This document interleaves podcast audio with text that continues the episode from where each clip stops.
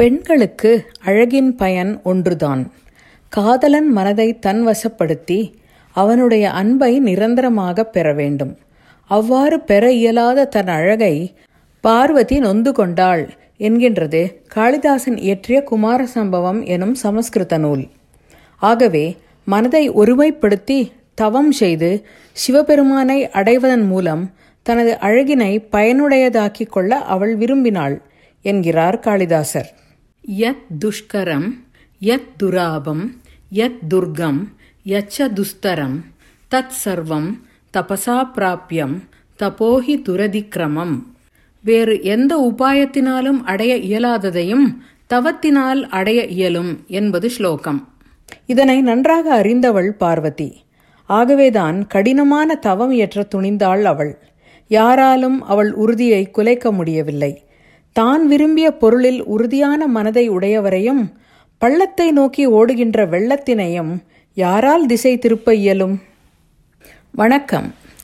காதலின் பொன்வீதியில் எனும் இந்த தொடரில் பார்வதி சிவபெருமான் மீது கொண்ட காதலை பற்றிய கதையை இன்று கேட்கப் போகிறோம்.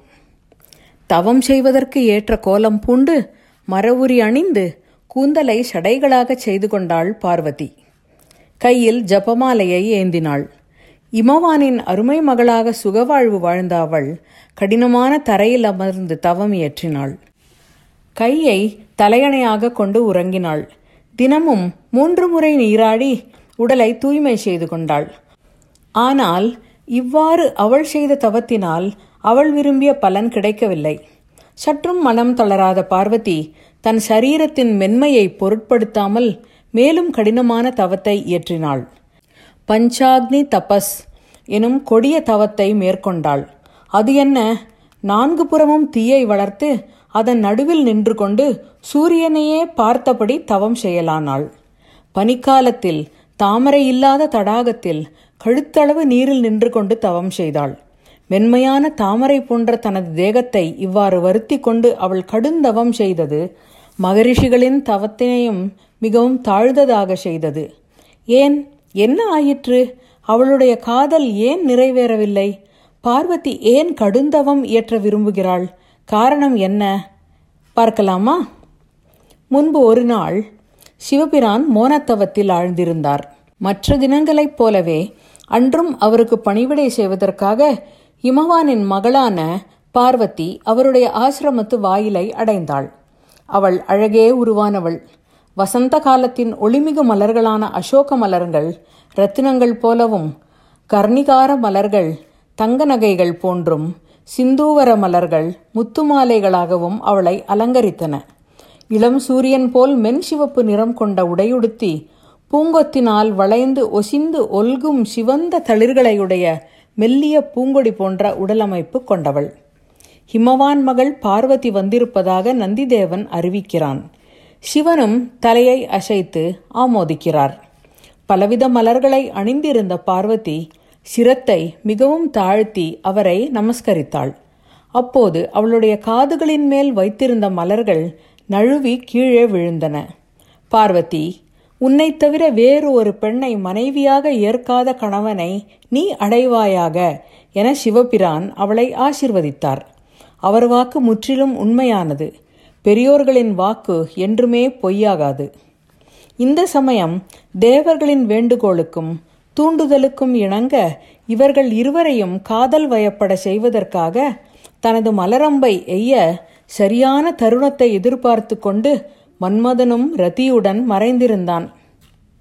தவம் செய்பவர்கள் அணிந்து கொள்ளத்தக்கதும் ஆகாஷ கங்கையில் மலர்ந்த தாமரை மலர்களின் விதைகளால் ஆனதும் ஆன ஒரு மணிமாலையை பார்வதி தனது அழகிய சிவந்த கரங்களால் எடுத்து சிவனுக்கு அளிக்கிறாள். தலையை சிறிது தாழ்த்தி அந்த மாலையை ஏற்றுக்கொள்ள சிவன் தயாராகின்றார். மன்மதனும் தனது குறிதவராத பானமான சம்மோகனத்தை வில்லில் நாணேற்றுகிறான். கோவைப்பழம் போல சிவந்த உதடுகளை உடைய பார்வதியின் முகத்தை சிவபிரான் ஆவலுடன் நோக்குகிறார். பார்வதியும் நாணத்தினால் மெய்ப்புலகமுற்றவளாகி தனது காதலை வெளிப்படுத்துபவளாக சிறிதே தன் தலையை சாய்த்து கடைக்கண்களால் சிவனை நோக்கி நிற்கிறாள். கண்கள் கலந்து காதல் கதை பேசி உள்ளங்கள் உறவாடி மகிழ வேண்டிய போதில் அடடா என்ன கொடுமை! சிவபிரான் தன்னிலை உணர்ந்தார். புலன்களை அடக்கியவராகி தன் மனதை இவ்வாறு தடுமாற வைத்தது யார்? என்று நாலாபுறமும் நோக்குகிறார். மன்மதனை கண்டதும் சினத்துடன் தனது நெற்றிக்கண்ணை திறந்து அவனை எரித்து சாம்பலாக்குகிறார். பின் அவ்விடத்தை விட்டு தவம் செய்ய சென்று விடுகிறார். இப்போது பார்வதியின் நிலைமையை நாம் பார்க்க வேண்டும். விரும்பிய காதலன் காதல் வயப்பட்டேன் என கண்களால் ஒரு நொடி பொழுது கட்டுரைத்தவன். அந்த இன்பத்தினை அதே நொடியில் சிதைத்து துவைத்து விட்டு அவளுடைய நிலை பற்றி ஒரு சிறிதும் கவலைப்படாமல் அங்கிருந்து விரைந்து சென்று விட்டால் ஒரு பெண்ணின் மனம் என்ன பாடுபடும்? எவ்வளவு துயர் கொள்ளும்? அதுவும் அவளுடைய தோழிகளும் ரதி மன்மதனும் காணும் வண்ணம் இது நிகழ்ந்ததால் அவள் இன்னுமே அவமானமடைந்து வெட்கி குறுகி நிற்கிறாள். உலகிற்கே தலையாய அழகியவள். அவளுடைய உயர்வான அழகும் மென்மை நிறைந்த பெண்மையும் நளினமும் அவள் மனம் வரித்து கொண்ட சிவபிரான் முன்பு பயனற்றதாயிற்று. மூர்ச்சையடைந்து துவண்டு கொடியென தரையில் விழுந்தாள் அவள். நினைவு வந்ததும் அவள் செய்ய துணிந்த செயல் ஒன்றே ஒன்றுதான். அது தவம் செய்து தனது காதலனை கணவனாகப் பெறுவது என்பது. அதனால்தான் தவமையற்ற துணிந்தாள். செய்வதற்கு அரிய உயர்ந்த தவத்தை செய்தால் தவப்பயன் தானே வரவேண்டும் அல்லவா இப்போது பார்வதியின் தவச்சாலைக்கு சென்று என்னவாயிற்று என்று பார்க்கலாமா? செய்த தவத்தின் பலன் நெருங்கி வரும் வேளை. ஆஹா சிவபூஜையில் கரடி போல. யார் இது பார்வதியின் ஆசிரமத்தில் மிகுந்த ஒளி பொருத்திய உடலும் மான்தோல் அணிந்து கையில் ஏந்திய தண்டத்துடனும் சடாமுடி தரித்த ஒரு பிரம்மச்சாரி நுழைந்தார். பார்வதி அவரை மிகுந்த மரியாதையுடன் வரவேற்று உபசரித்தாள். மரியாதையை ஏற்றுக்கொண்டவர். களைப்பு நீங்கியதும் சொன்ன சொற்கள் இவர் யார்? தவசீலரா அல்லது கலாரசிகரா? இல்லை காமுகரா? இக்கொடிகளின் தளிர்கள் சாயம் பூசாவிட்டாலும் இயற்கையிலேயே சிவந்த உனது உதடுகள் போல உள்ளன. ஆசிரமத்தில் உள்ள இந்த மான்கள் உனது கண்களுக்கு உவமையாக இருக்குமாறு தமது கண்களை செய்து கொள்ள முயல்கின்றன.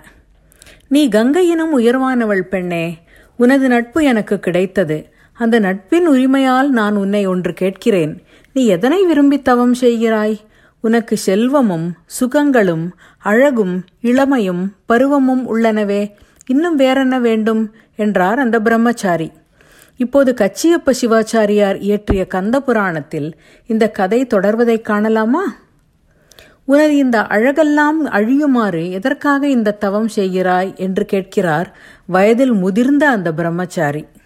அப்பொழுதுமை தன்னை ஆதரவோடு பாரா. செப்புதலரிதாமுன் திருநலன் அழிவெய்த மெய்ப்படு தசை ஒல்க மிகுத்தவம் முயல்கின்றாய். எப்பொருள் விழைவோற்றாய் எண்ணிய தூரை என்றான். சுவாமி பரமேஸ்வரனாகிய சிவபிரானை அடைய வேண்டியே எம் தலைவியார் தவம் செய்கிறார்கள் என்றாள் தோழியான விஜயை. கடகடவன சிரித்தார் பிரம்மச்சாரி. அயனும் மாலும் தேவரும் மூவரும் காண முடியாத ஒருவனை அடையவா நீ தவம் செய்கிறாய்? அது நடக்கக்கூடிய செயலல்லவே என்று எள்ளி நகையாடுகிறார். பார்வதிக்கு கோபம் மிகுகிறது. முடிவற்ற அந்த இறைவன் என் விருப்பத்தினை முடித்து வைக்காவிட்டாலும் இன்னும் கடுமையாக தவம் செய்வேன். அன்பினால் அவரை அடைவேன். அறிவு முதிர்ந்தவர் போல் காணப்படும் நீர் ஏன் பித்தன் போல பேசுகிறீர்கள்? என்று கேட்கிறாள். முடிவிலாதுரை பகவன் என் வேட்கையை மூடியாது. விடுவனென்னினும் தவத்தினை வீடுவனோ மிக எண்ணம் கடிய நோன்பினை அளப்பில செய்து உயிர் கழிப்பேன் நான். நெடிது மூத்தலின் மயங்கினை பித்தனோ நீ என்றாள். இந்த இளம் பெண்ணின் திட உள்ளம் அந்தணருக்கு வியப்பை மூட்டியதோ என்னமோ. இன்னும் சிறிது பார்வதியிடம் விளையாடத் துணிந்தார் அவர். ஆமாம் அவர் என்ன அவ்வளவு உயர்வானவரோ? அவர் அணிவது யானை புலி இவைகளின் தோலாலான ஆடை. ஏறுவது ஒரு கிழட்டு மாடு. பாம்புதான் அணிகலன்கள். எலும்பு மாலை.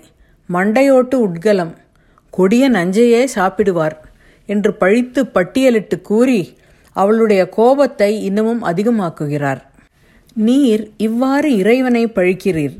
உமக்கு எதிரில் நிற்பதும் பாவம். வேதம் ஓதியவர் பெரியவர் என்று மதித்தேன். இப்படியெல்லாம் பேசுவதென்றால் இப்போதே இங்கிருந்து சென்று விடுங்கள் என்றாள் பார்வதி. அவரோ விடாக்கண்டன் பெண்ணே என்னை இவ்வாறு நீ விரட்டலாமா?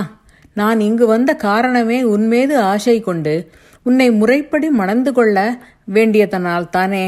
என்று கூறி புன்னகை புரிந்து நின்றார் அந்த முதிய அந்தனர் காளிதாசரின் குமார சம்பவம் இவரை சிறிது வயது முதிர்ந்த பிரம்மச்சாரி என்கிறது. கச்சியப்பரின் கந்த புராணம் கிழ அந்தணர் என்கிறது. நாம் எப்படி வேண்டுமானாலும் வைத்துக்கொள்ளலாம் தவத்தால் வருத்திய உடலை கொண்ட இமவான் மகள் திடுக்குற்று நிற்கிறாள். உள்ளம் பதைக்க விம்மி விம்மி அழுதவாறு நீங்கள் அகாத சொற்களை சொன்னீர்கள். நீங்கள் இங்கிருந்து செல்லாவிட்டால் நானாவது இங்கிருந்து சென்று விடுகிறேன் என்று திரும்பி போக எத்தனைத்தாள் பார்வதி. திரும்பிச் செல்ல முயன்றவளின் கரத்தினை வலிந்து பற்றி இழுத்தார் பிரம்மச்சாரி. மிகுதியான சினத்துடன் அவரை எதிரெடுத்து நோக்கியவள் பிரமிப்பிலும் வியப்பிலும் நாணத்திலும் மூழ்கினாள். அங்கு அவள் கண்டது யாரை? முதிய அந்தணர் வடிவை விடுத்து தமது உண்மை வடிவை எடுத்துக்கொண்டு காதலில் கனிந்த புன்னகை பூத்த வண்ணம் சிவபிரானே அங்கு நின்றார். திகைத்து நின்றாள் பார்வதி. தனது தவத்தின் பயன் நேரில் எதிர்பாராத வந்ததாலும் அவரை பற்றி வாய்விட்டு புகழ்ந்து பேசி தனது காதலையும் வெளியிட்டதாலும் நெகிழ்ந்து நாணி நின்றாள். சிவபிரான் அவளை நோக்கி கூறினார் உனது கடும் தவத்தை விலையாக கொடுத்து நீ என்னை அடிமைப்படுத்தி கொண்டு விட்டாய். இனி என்றென்றும் நான் உந்தன் அடிமை. பார்வதி தனது தவத்தின் பயனை பார்த்தாள். அவருடைய இனிய சொற்களை காதால் கேட்டாள். உவகையில் ஆனந்த வெள்ளத்தில் நீந்தலானாள். தவப்பயனை தருபவர் நேரில் வந்து காதலியை கைப்பிடிக்க வேண்டியதுதானே இவ்வாறெல்லாம் வம்பு செய்து அவளை இன்னும் தொடர்ந்து வருத்தி மகிழ வேண்டுமோ என்று நாம் எண்ணிக்கொள்ளலாம் இதுவும் ஒரு காரணத்திற்காகத்தான். தன்னிடம் அவள் கொண்ட காதலை அவள் வாயினாலேயே கேட்டு அறிந்து கொள்வதற்காகத்தான் இந்த விளையாட்டு. சிவபிரானாகிய தலைவனுக்கு திருவிளையாடல்கள் மிகவும் விருப்பமானவை ஆயிற்றே. தன் காதலியாகிய பார்வதியிடம் சிவபிரான் அவள் அழகை வர்ணிப்பதாக வேறு எந்த நூலிலும் நாம் காணவில்லை. காளிதாசர் அந்த குறையை தமது குமார சம்பவம் எனும் இந்நூலில் பூர்த்தி செய்கின்றார். மேலும் பார்வதியின் திருவாயிலிருந்தே தனது மேன்மைகளை அவள் கூற கேட்டு சிவபிரான் மகிழவும் இது ஒரு உபாயம். ஈசனே செய்தது. தனது அழகின் பயன் வீணாயிற்றே என்று வருத்தம் கொண்டு அல்லவா அவள் தவம் செய்ய துணிந்தாள். காதலியை தவிக்க விடலாமா? காதலின் இனிய தருணங்கள் காதலியின் அழகையும் குணங்களையும் காதலன் போற்றுவதுதான். அதைத்தான் அண்ணல் சிவபிரானும் செய்து மகிழ்கிறான். பார்வதியின் அன்பின் மேன்மையை அறிந்ததாலல்லவா அண்ணல் சிவபிரான் தன் சக்தியான அவளுக்கு தன் உடலிலேயே ஒரு பாதியை அளித்தான். முழுமையான நிபந்தனையற்ற அன்பும் ஒருமைப்பட்ட செம்மையான மனமும் தான் காதலுக்கு இன்றியமையாத தேவைகள் என்பது காதலின் பொன்வீதியில் நடைபயிலும் இளம் காதலர்கள் உணர வேண்டியனவாகும். குமார சம்பவத்தில் வரும் பார்வதியின் தவம் இதனை தெளிவாக விளக்கியுள்ளது. மீண்டும் ஒரு கதையுடன் விரைவில் சந்திப்போம். வணக்கம்.